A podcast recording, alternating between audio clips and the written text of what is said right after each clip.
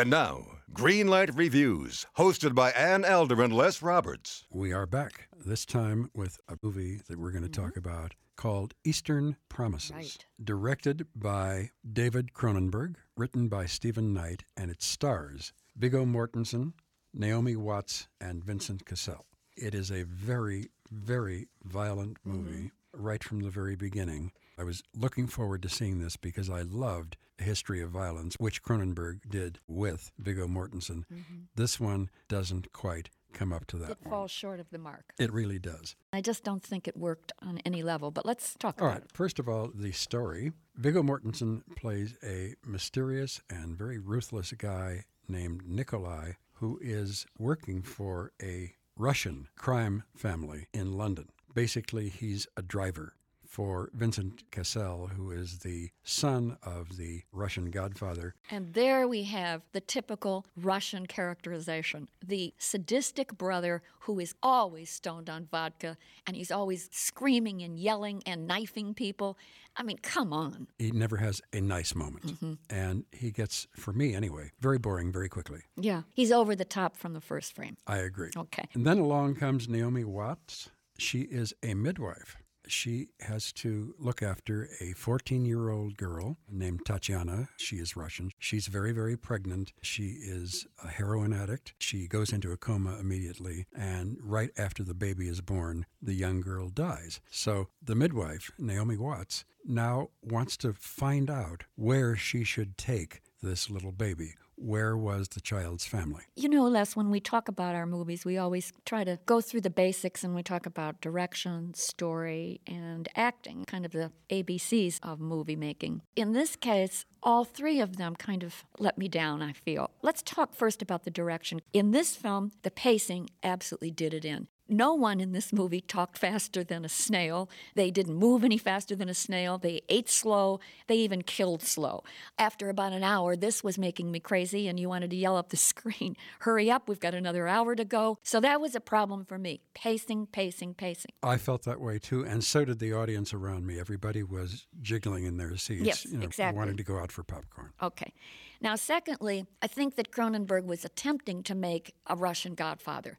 But I have to say, in comparison to those Don Corleone boys, this was the dullest bunch of gangsters I've ever met. These Russian mobsters are just plain out mean, and that doesn't make them interesting. Right. They were dense, they're humorless, they're monotonous, and they seem to all be cut from the same fabric, whereas the brothers and all the characters in The Godfather were so varied, so colorful. They all had such distinct personalities and different rhythms. In this film, everybody is the same, and they can't wait to talk Russian. You just want to go, please, it's enough. Uh, by the way, we should mention that everybody in this film, with the exception of Naomi Watts, speaks with a Russian accent. And they were horrible. They didn't sound right. Then I want to talk about Viggo Mortensen because he is a wonderful actor. He's terrific. Now, here again, he plays the sadistic chauffeur who even puts cigarettes on in his tongue.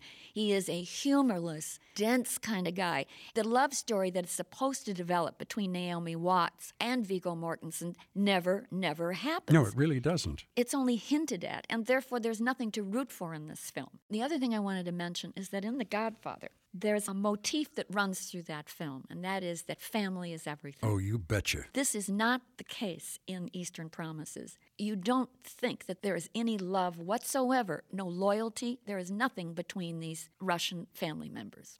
So, again, I think that the script writing is a big problem here. All right, let me talk about the script writing for just a Go. minute, Ann. It's written by Steven Knight. I think this could have been a heck of a script handled differently. I think if you put exciting actors into these roles, I think if you were the director and you put a sense of rhythm, mm-hmm. not speed necessarily, but come on, pick it up. If you had done that, this script would have worked somewhat better. Mm-hmm. It doesn't now, but I don't think it was completely Steven Knight's fault. But what happens here is that these storylines don't go anywhere. So you don't have anybody to root for. As a result, the movie doesn't hold your interest. You're not engaged.